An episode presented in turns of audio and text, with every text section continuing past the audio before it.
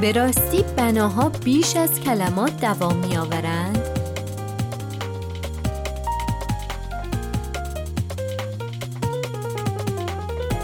روی موج نمانا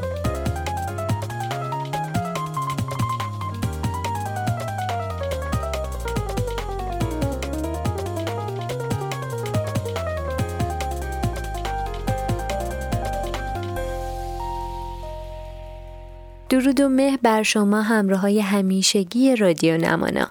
من آنهیتا سماوات هستم راوی همیشگی پادکست های معماری رادیو نمانا و امروز خدمتتون هستیم با یکی دیگه از اپیزودهای مجموعه معماری خانی.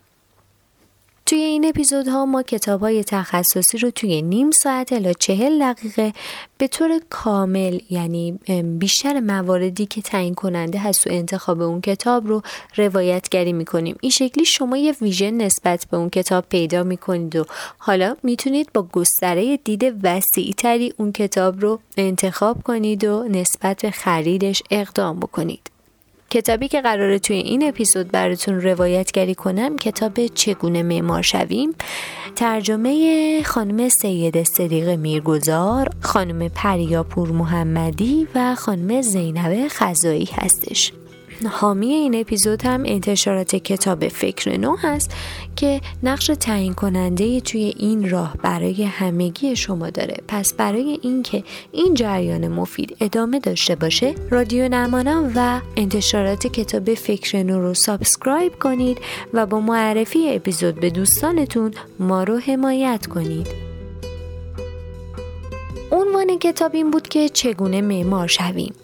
می‌دونم توی بازار کتابای زیادی با این عنوان وجود داره که حالا منم نمی‌خوام دقیق نام ببرم ولی من هم مطالعهشون کردم. ولی دوستان می‌تونم به طور قطع بگم این کتاب با کتابای دیگه که هم نام هستن با این کتاب خیلی طولانی شد جملم ولی فرق داره. فرقش رو از کجا فهمیدم؟ از همون موقعی که فهرست رو خوندم. فهرست رو نگاه کنید فصل اول درباره برنامه شغلی فوقالعاده یک معمار صحبت می‌کنه. تو فصل دوم داره درباره طراحی برنامه کاری حرف می‌زنه. تو فصل سوم درباره طراحی پویا. فصل چهارم تکمیل طراحی پویا هست. تو فصل پنجم تمرین معماری رو گسترده تر توضیح میده. فصل ششم درخواست کار و فصل هفتم ثبت نام. جذابه نه؟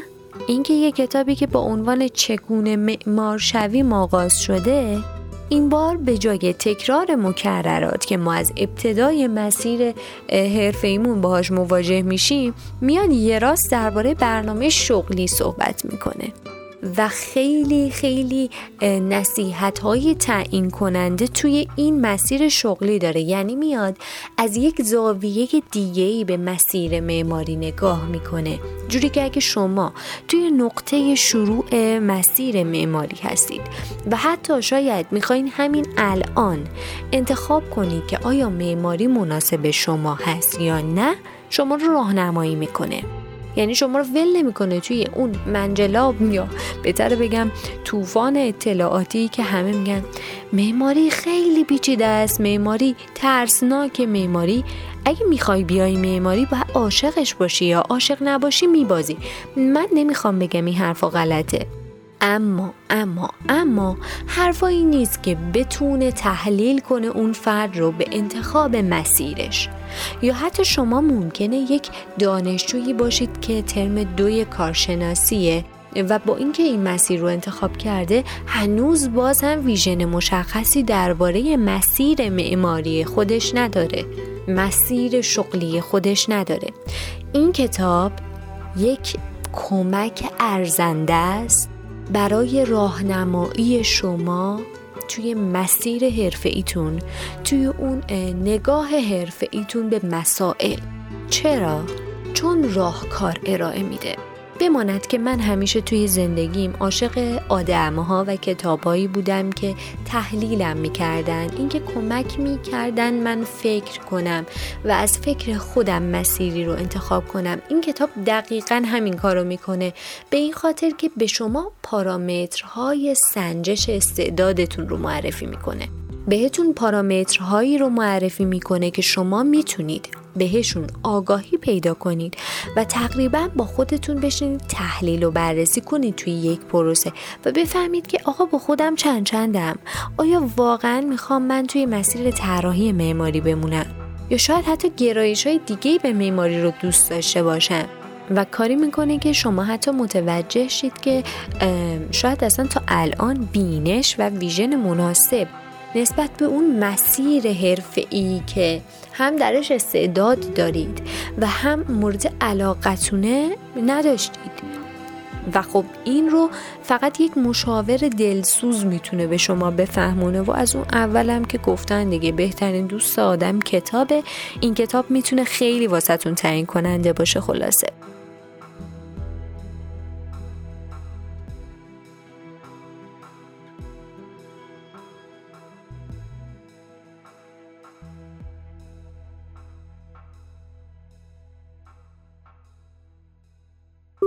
اولین حرف واقعا تعیین کنندهش این بود که گفت تو گام اول شما اصلا باید حرکت کنید. راه برید حرکت کنید. همین مسیرهای عادی زندگی روزمرتون رو که میرید. و در کنار خودتون یک دفترچه اسکیس داشته باشید. داشتن دفترچه اسکیس شما رو مجبور می‌کنه که به یک شیوه متفاوت از دیگران اطرافتون رو نگاه کنید. تلاش می کنید هر آنچه که می بینید رو بکشید. اما از یه جایی به بعد کار شما و نگاه شما از کشیدن تبدیل دیده ها به کشیدن اسکچ زدن تغییر می‌کنه و میره به سمت تحلیل کردن دقیقا رازش اینه اون راز اصلی که باعث میشه شما دست قوی پیدا کنید و هی هم هر جا میرید برای مصاحبه میگن خب حالا این همه نرم افزار بلدی یه اسکچ بزن از ایدت ببینم. و با این جمله معمولا تحقیرتون می‌کنن؟ توی این کتاب داره میگه که آقا اصلا از این مسیر شروع کنید. شما وقتی با این ادبیات شروع کنید دست قوی پیدا می‌کنید. و جلوتر میگه چراها. میگه. میگه مثلا به خاطر اینه که شما حتی اگر هزار تا نرم افزار هم بلد باشید یک سری ایده ها بله ممکنه در حین مدل سازی حتی به ذهنتون برسه. اما اون شاکله ای که همیشه با شما همراهه. توی مترو تو اتوبوس اینکه ایده ها به ذهنتون می‌رسن و می‌تونه ترسیمش کنه و به واقعیت به پیوندونتش چه فعل زیبایی به کار بردم. اینه که از اسکیس دست آزاد شما دارید استفاده می‌کنید. و تاکید می‌کنه که همیشه تو کیفتون یه متر و یک دماسنج و نورسنج اصلا داشته باشید. آقا کسی که نمی‌دونه تو کیف شما چه خبره اینا رو داشته باشید. چرا این حرف رو می‌زنه؟ به خاطر اینکه می‌خواد خیلی تاکید کنه که توی طراحیاتون باید از تمام حواستون استفاده کنید. نه فقط حواس پنجگانتون. چون تو هر مکانی یه سری نیروهای خیلی ظریفی وجود داره. نیروهای ظریف چیه؟ حسی از تاریخ موقعیت و تنهایی. حسی از تاریخ هم که اسم کتابیه که توی اپیزود قبلی ما اومدیم و کلی دربارهش صحبت کردیم. و باز توی اینجای کتاب تاکید می‌کنه که به این خاطر داره میگه نیروهای ظریف چون که اصلا هر فضا و هر مکانی یک شخصیت ثابت خودشو داره. یک روح خاصی واسه خودش داره. روح مکان اصطلاحا بهش میگن. یک تاریخ و پیشینه ای داشته. همین شکلی که یه فضا نبوده. یک تاریخچه فرهنگی داشته. یک تاریخچه احساسی داشته. و شما به عنوان یک معمار زمانی دید معمارانه پیدا می کنید که بتونید تمام این موارد رو ببینید. یعنی فقط چشماتون نبینه. چشم دلتون هم ببینه. اون چشم دلتون که معماره هم ببینه. جلوتر که میریم در همپوشانی همین صحبتی که کردیم یک نقل قول از لوکوربوزیه میاره. و آقای لوکوربوزیه اینجور میگن که معماری و موسیقی بسیار مانند هم هستند هر دو در بردارنده تناسبی از زمان و مکانند تناسب همان چیزی است که در ما حس شیفتگی ایجاد می کند. احساسی که از معماری مشتق می شود با معیار فاصله، بود، ارتفاع و حجم مشخص می شود. یعنی کلید رسیدن به یک پارچگی و هماهنگی یا دور شدن از آن در دست دانش ریاضی است اما احساسات ما ارتباط تنگاتنگی هم با تناسبات دارند و زمانی که تناسب به نهایت حد خودش رسیده باشد ما با اسرار و رموز نزدیک می شویم.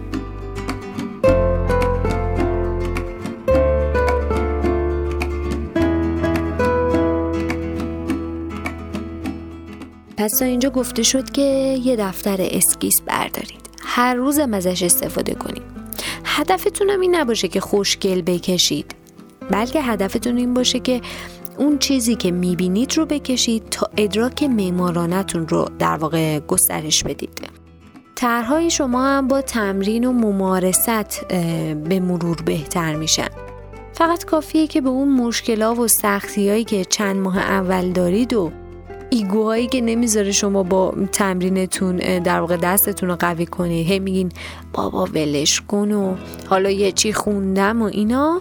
در واقع غلبه کنید باش مقابله کنید و این تمرین رو ادامه بدید. اینقدر ادامه بدید تا براتون به یک روزمرگی تبدیل شه. دفتری رو انتخاب کنید که به راحتی توی کیفتون جا بشه. یعنی جا برای گله واسه خودتون نذارید که بگید حالا این که تو کیف امروزم جا نمیشه. مخصوصا خانما که حالا کیف زیاد عوض می‌کنن. چیزی انتخاب کنید که بتونید همه جا اونو همراه خودتون داشته باشید یعنی مثلا یه چیز حدودا ابعاد آ4 آ5 که تازه من پیشنهاد شخصی میه دفتر آ5 یه قانون هم بذارید برای اسکچ زدناتون همیشه اسم خودتون و تاریخ کشیدنشون رو حتما بنویسید. از اون متری که همیشه باهاتونه استفاده کنید تا بتونید ابعاد طرح خودتون رو مشخص کنید. حالا الان خیلی داره بزرگ نمایی می‌کنه بابت متر ولی خب برای ابتدای در واقع اون تمرینا اینکه شما یه ذره با اون تناسبات و با اون ابعاد اندازه ها آشنا بشید. اینکه مثلا ببینید کنجکاو بشید ببینید میزی که امروز اومدین مثلا بخرید چه ابعادی حدودا چه ارتفاعیه. یه بار اندازه می‌گیرین و توی ذهنتون میمونه یا دو بار یا هر چند بار. بالاخره تو ذهنتون میمونه.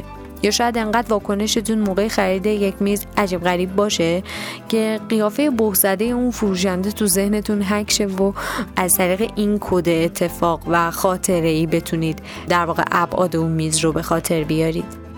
البته میز که مثاله ولی خب برای درک بهتر و بیشتر گفتم. همیشه هم سعی کنید موقع اسکچ هاتون اینجور سوالا رو جواب بدید که مثلا عناصر بنا چی است متریالا چیان. و سوال بعدی که خیلی مهمه اینه که این بنا الان چجوری پا بر جاه؟ اون چیزی که باعث شده که این ایستایی داشته باشه چیه؟ سازش چیه؟ و شروع کنید خودتون تو ذهن خودتون تحلیل کردن. مثلا اینکه ستونای باربرش کدومان. اگه تونستین تشخیص بدین که ستوناش کدومان فاصله دهانه ستونا چقدره؟ وقتی اینقدر ذهن کنجکاو و در واقع تحلیلگری داشته باشید ناخداگاه باعث میشه همراه دستتون اون دید سازعی شما به عنوان یک معمار هم تربیت بشه رشد پیدا کنه. شما تبدیل نشید به یک فردی که فقط اسکش زن خوبیه. به اجرایی بودن ایده هاش فکر نمی‌کنه. یا مثلا میگن سازه بنات کو یا سازه طرحت کو سری جا می‌زنه و میگه من معمارم ما سازه مثلا توی دو واحد سازه بتون و سازه فولادی پاس کردیم. اجازه ندیدین اتفاق بد واقعا گسترش پیدا کنه خودتون اقدام بکنید و خودتون پرسشگر باشین. به بناهایی ممکنه بر بخورید که شاید نتونید تحلیل کنید که سازش چی چیه اصلا چطور پا برجاست اون موقع می‌تونید یک بنا رو عکس بگیرید و اون موقع از طریق شبکه های اجتماعی بالاخره کسایی که معماری خوندن دوستاتون می‌تونید یه دقیقه استوری کنید به نظرتون سازه این بنا چیه. یا برای اساتیدتون بفرستید و کلی راه مختلف. موضوع اینه که اگه کسی عاشق یک موضوعی باشه همیشه راهی برای اینکه دید خودش رو ارتقا بده و هم مایه رشد خودشه و دیگران یه قدمی ور داره پارامتر بعدی که همیشه باید تو اسکچتون در نظر بگیرید نقش نور و سایه و تناسباته. آقا تناسبات که خب خیلی منطقیه دیگه. استفاده از اون متره رو دقیقا به خاطر تناسبات گفتیم. جایگاه مناسبی داره. اما نقش نور و سایه. وقتی خودتون رو مجاب کنید. حتی اگه داری یه گلدون اسکچ می‌زنی نور و سایه رو توی کشیدنش دخیل کنی باعث میشه که طرح شما به واقعیت نزدیک باشه. و به شما ادراک تحلیلی از واقعیت بناها بده. و وقتی شما به این ادراک تحلیلی برسید ناخداگاه توی اسکچ های پروژه های شخصیتون هم اون تحلیل عوامل محیط زیستی رو دخیل می‌کنید. الانم که مباحث طراحی معماری پایدارم خیلی روی بورسه و اصلا جهان داره به این سمت میره. برای همینم پس خیلی مهمه که به این فکر کنید که این بنا توی نور، توی بارون، توی باد و بقیه شرایط جوی چه شکلی عمل می‌کنه و در نهایت آیا کلیت این بنا زیباست؟ حالا چه شکلی می‌تونیم طرح بنا رو بهتر کنیم؟ این مورد آخری که آوردی توی این کتاب بی‌نظیره ها بی‌نظیره به خاطر اینکه علاوه بر اینکه این همه پارامتر رو دارید توی شما در واقع تقویت می‌کنه با این تمرین آخرش داره میگه حالا بیاین خلاقیت به خرج بدین. پیشنهاد مطرح کنید که حالا مثلا اگه من این ساختمون مسکونیه که سر کوچه مثلا ما بزرگم ایناس اسکچ زدم اگه طرحش مثلا فلان جاش فلان جور بود بهتر می‌شد. یعنی داره خلاقیت رو در شما چند لایه رنگ تر می‌کنه. یه نقل قول خیلی قشنگتری هم که از لوکوربازیه هستش اینه که میگه معماری عشق نه عرصه یا صحنه. معماری قدرت ابتکار و خلقه. این قدرت که به آدمای امکانو میده برای ایجاد لذت توی دیگران بهترین شکل از اون چیزی که در درونشون دارن رو ارائه بدن.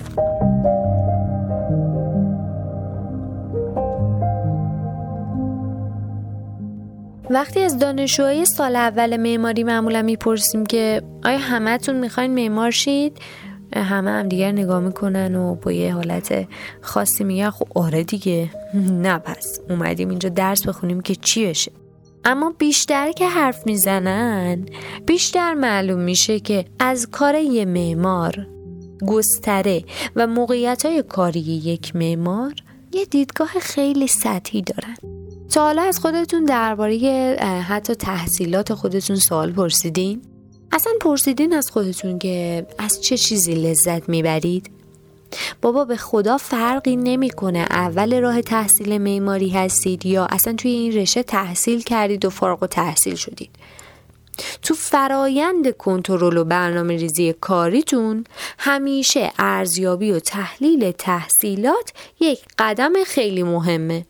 به خاطر اینکه اگه شما بخوای روی رشته ای که نسبت بهش یک دید سطحی داری و حتی آینده شغلیش رو نمی‌دونی چیه یا اصلا وضعیت حال حاضر شغلیش رو نمی‌دونی چیه و صرفا به دنبال این باشی که تحصیلات من رو به اون معیار واقعی میرسونه باید بگم سخت در اشتباهی. پس قبل از شروع مسیر یا حتی اگر در بین راهی و می‌خوای خودت رو update کنی بری ارشد بخونی یا دکترا این سوالا رو از خودت بپرس.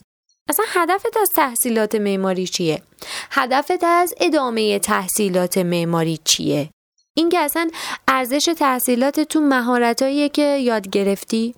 یا ارزش تحصیلات توی فرصتیه که برای ایجاد یک نمونه آثار خوب در اختیارت قرار دادن؟ یا ارزش تحصیلاتت تو افرادیه که طی تحصیل باهاشون آشنا شدید و دایره مخاطبای تخصصی پیدا کردید؟ بپرسید این سوالا رو بپرسید. ارزش واقعی تحصیلات شما در چیه؟ یا در چی می‌تونه باشه؟ من ابدا قصد ندارم که ارزش تحصیلات رو زیر سوال ببرم. مهم اینه که ما دیدگاه سطحی به مسائل نداشته باشیم توی زندگیمون. شاید حتی همون دو سالی که از زندگی ما داره میره حتی اگر بره به آموزش یک چیزی که توی استعدادهای درونی دیگهمون توی یه حوزه دیگه باشه بتونه مسیر شغلی حرفه‌ای ما رو خیلی بیشتر هدایت کنه. پس دیدگاه تحلیلی نسبت به حتی تحصیلات معماری داشته باشید. یکی از مثالایی هم که خود کتاب آورده اینه که نورمن فاستر توی 16 سالگی مدرسه رو ول کرد. فولر هم که از هاروارد اخراج شد و وقتی هم که گودی درس خودش رو تموم کرد آلیس راجنت اینجوری گفت که کی می‌دونه این دیپلم رو ما قرار به چه کسی اعطا کنیم؟ به یه کنذهن یا یه نابغه؟ این رو زمان معلوم می‌کنه. و جالبه که بدونید که همه این آدمایی هم که اسمشون رو آوردن با پشت کار عشق شور و حرارتشون کارهای عالی رو انجام دادن. و واقعا معمارای واقعی بین کار و تفریحشون فرقی قائل نمیشن. یعنی اصلا حس می‌کنن دارن یه کاری جدای از زندگیشون انجام میدن که مایحتاجای زندگیشون تهیه کنن. در طی این کار کردنشون واقعا عشق می‌کنن و واقعا از این مسیر لذت می‌برن.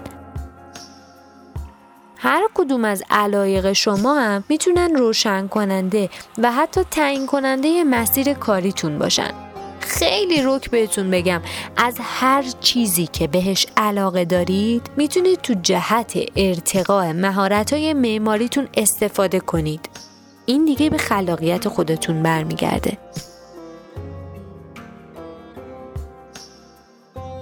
این کتاب توی فصل دوم شما رو دعوت می‌کنه به در واقع تعیین کردن یک برنامه کار برای خودتون. و میاد میگه که سه روش هست شما می‌تونید این برنامه کاریتون رو بررسی کنید. کمکتون می‌کنه. اولیش روش نقشه ذهنیه. دومی شش کلاه تفکره که اتفاقا کتابش هم هست و من مطالعه کرده بودم که اصلا توی شناسایی کارفرماها چقدر می‌تونه این کتاب تعیین کننده باشه؟ تو زندگی شخصی چقدر می‌تونه تعیین کننده باشه؟ به خاطر اینکه کمکتون می‌کنه میگه که بابا 6 تا روش برای تفکر و فکر کردن آدما وجود داره. و تو اگه این 6 تا رو بشناسی می‌فهمی. این آدمی که میاد رو به روت میشینه توی چه تایپ شخصیتی تو چه نوع تایپ فکری سیر می‌کنه؟ و وقتی می‌شناسی بهتر می‌تونی باهاش ارتباط برقرار کنی و حتی اهداف طراحی رو پیش ببری. که من باز توی یکی از اپیزودهای نمانا که درباره کتاب دیزاین بریف و تدوین تفهیم نامه طراحی بود به این مسائل خیلی اشاره کرده بودم. ولی پیشنهادم اینه که واقعا این کتاب رو هم مطالعه کنید. شش کلاه تفکر روانشناسیه ولی خیلی به درد طراحا می‌خوره و سومین روشم که تحلیل اوتیه که اصلا توی شروع همه پروژه ما از این روش استفاده می‌کنیم دیگه نقاط قوت، ضعف، تهدید و فرصت خیلی جالبه ها اینکه ما چرا تا حالا اوتی رو برای شخصیت خودمون ننوشتیم نقاط ضعف شما تو معماری چیه؟ نقاط قوت شما تو معماری چیه؟ نقاط تهدیدتون چیه و نقاط فرصتتون چیه؟ تو گام های بعدی آورده میشه که بابا کمک بگیرید. هیچ وقت شما به تنهایی نمی‌تونید یک مسیری رو پیش برید. همیشه باید کمک بگیرید. از اساتیدتون از اونهایی که پیرهای راه معنوی معماری شما هستند جسور باشید سوال بپرسید. در جستجوی یک استاد خیلی خوب باشید. که بخش عمده مسیر شغلیتون رو بتونید حتی باهاش پیش ببرید. یا توی سایت های اینترنتی عضو بشید با دوستای دیگه توی دانشگاه های دیگه ارتباط بگیرید. با اساتیدی که اصلا شاید باشون حتی یک واحد درسی نداشتید ارتباط بگیرید. نهادهای کاریابی چه می‌دونم گالری گردی نمایشگاه گردی. اینکه شما پیگیر وبینارایی باشی که برگزار میشه و اتفاقا ورود عموم هم توش آزاده اینا همه به روشن شدن مسیر شغلی شما مسیر حرفه‌ای معماری شما چه در طی تحصیل چه بعد از تحصیل کمک می‌کنه.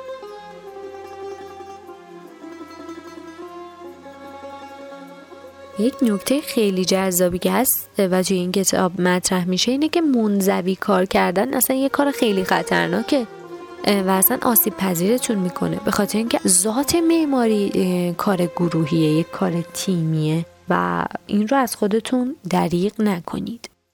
یکی دیگه از نقل قولای جذاب از الکساندر تومپازیز هست که میگه معمار بودن چیزی بیشتر از داشتن یه شغله. معمار بودن در واقع کاریه که باید جسم و روحتون رو تا پایان عمرتون توش غرق کنید. واقعا هم همینطوره. چیزی که باعث میشه شما بخش عمده ای از یک مسیر رو تحمل کنید. سختی رو به جون بخرید. تنها و تنها عشقه. یادتونه پیرو همون صحبت تهیه دفترچه اسکیس آورده شده بود که در واقع سیستم های سازه‌ای اون بناهایی که اسکیس می‌کنید رو تحلیل کنید؟ حالا جلوتر میاد حتی انواع معمول سیستم های سازه‌ای در معماری رو مثال می‌زنه. یعنی در واقع تیتروارانه و با مثال های مطرح یعنی سازه هایی که با این مدل ساخته شدن رو مطرح می‌کنه. خب اولیش که تیر و ستون همه می‌دونن قوس و تاق و گنبد. بعدی از مونوکوک نمونه آورده پوسته های مشبک چوبای مصنوعی و غیره. و خب جذابیتش اینه که شما رو وادار می‌کنه به اینکه اگر می‌خواین درباره مونوکوک بیشتر بدونید خودتون برید سرچ کنید. و حتی سازه های دیگه ای رو به این لیست اضافه کنید برای خودتون. خب چون خیلی واقعا زشته که یک دانشجوی معماری سیستم های سازه ای حتی آشنایی نداشته باشه یعنی نشناستشون که امیدوارم اینطور نباشه. یا مثلا میاد دوباره از اهمیت عکاسی توی معماری میگه و خیلی برم جذاب بود. اینکه باز خود اینکه شما خودتون رو مجاب کنید. اگه یه روز اسکچ نمی‌زنید لاقل عکاسی معماری انجام بدید و سعی کنید توی این عکاسی کردن توی این پروسه ثبت عکس زاویه هایی رو پیدا کنید و قاب بندی هایی رو پیدا کنید که توشون تناسبات رعایت شده باشه. و یا مثلا یک اتفاق خوبی رو می‌خواین به تصویر بکشید یک دیتیل خاصی رو می‌خواین به تصویر بکشید باز به پرورش اون نگاه و نگاه در واقع تحلیلی معمارانتون کمک می‌کنه. و در کل شما رو دعوت می‌کنه به اینکه اعتماد به نفس داشته باشید. اینکه شما بتونید توانایی برقراری ارتباط بدون خشونت رو توی وجودتون پرورش بدید خیلی دست آورده در واقع مهمی توی زندگیتون محسوب میشه. دلیلش هم اینه که خب هیچ معماری دوست نداره کسی رو استخدام کنه برای کار که خیلی خجالتیه و نمی‌تونه کارها رو ارائه بده و پرزنس کنه. صادقانه ترین پیشنهادی هم که واقعا در طول کتاب به افراد میده اینه که واقعا بگردن و یک شغل نیمه وقت در حوزه معماری پیدا کنن. اصلا هم مهم نیست که شما دانشجویی یا نه یا خودتون رو توی این چارچوب ذهنی محدود بکنید که حتما باید مدرکم رو بگیرم بعد برم وارد بازار کارشم که اتفاقا بالعکس. وجود یک کار نیمه وقت نه تنها بهتون فرصت یادگیری میده بلکه شما یک هایی دچار کلپس نمیشین دچار فروپاشی حرفه‌ای بین محیط آکادمیک و محیط حرفه‌ای نمیشید باعث میشه که اون مرحله ای که شما باید به صورت معمول به عنوان دوره کارآموزی یا همون پیش نیازی که قبل از کار نیاز دارید بگذرونید رو گذرونده باشید. و دیگه حالا مثلا نهایتا استخدام رسمی شما نهایتا 6 ماه بعد فارغ و تحصیلیتون اتفاق میفته اینطور نیست که شما بعد فارغ و تحصیلی تازه برید دوره های کارآموزی بگذرونید. از بین 100 تا کارآموزی بتونید با یک جا با محیط انرژیش همخوان باشید و توی اونجا استخدام شید. و حالا اگر که شرط اقتصادی که ما این روزها تجربه میکنیمش در واقع تداوم اون کاره رو بهش آسیبی نزنه. میشه گفت برای اولین بار بود که اینقدر صادقانه من در طول یک کتاب یک همچین نصیحتی رو مطالعه کردم. خیلی واضح توی این کتاب بیان می‌کنه که مسیر شغلی شما به خودتون بستگی داره و اینکه هدفتون رو از یه جایی به بعد مشخص کنید. چون معماری خودش پیچیده است. شاید حجم زیاد مطالبی که باید یاد بگیرید و تجربه‌ای که باید کسب بکنید شما رو ناامید بکنه. اما قدم های کوچیک بردارید کاملا متمرکز باشید. یک سری راهکارهای کوتاه مدت، میان مدت و بلند مدت برای خودتون تعیین کنید و یه جوری باشه که هر چیز شما یاد می‌گیرید تواناییتون رو بالاتر ببره. پس ولع یادگیری نداشته باشید. ولی یادگیری یک وقتا می‌تونه برای شما تعیین کننده باشه ولی از یک جایی به بعد هم می‌تونه منجر به اطلاف عمر و انرژی شما بشه. که به نظرم واقعا این مباحث که به صورت خیلی تخصصی تر بیان میشه رو برید و خودتون کتاب رو تهیه کنید و مطالعه کنید و از بند به بند کتاب لذت ببرید.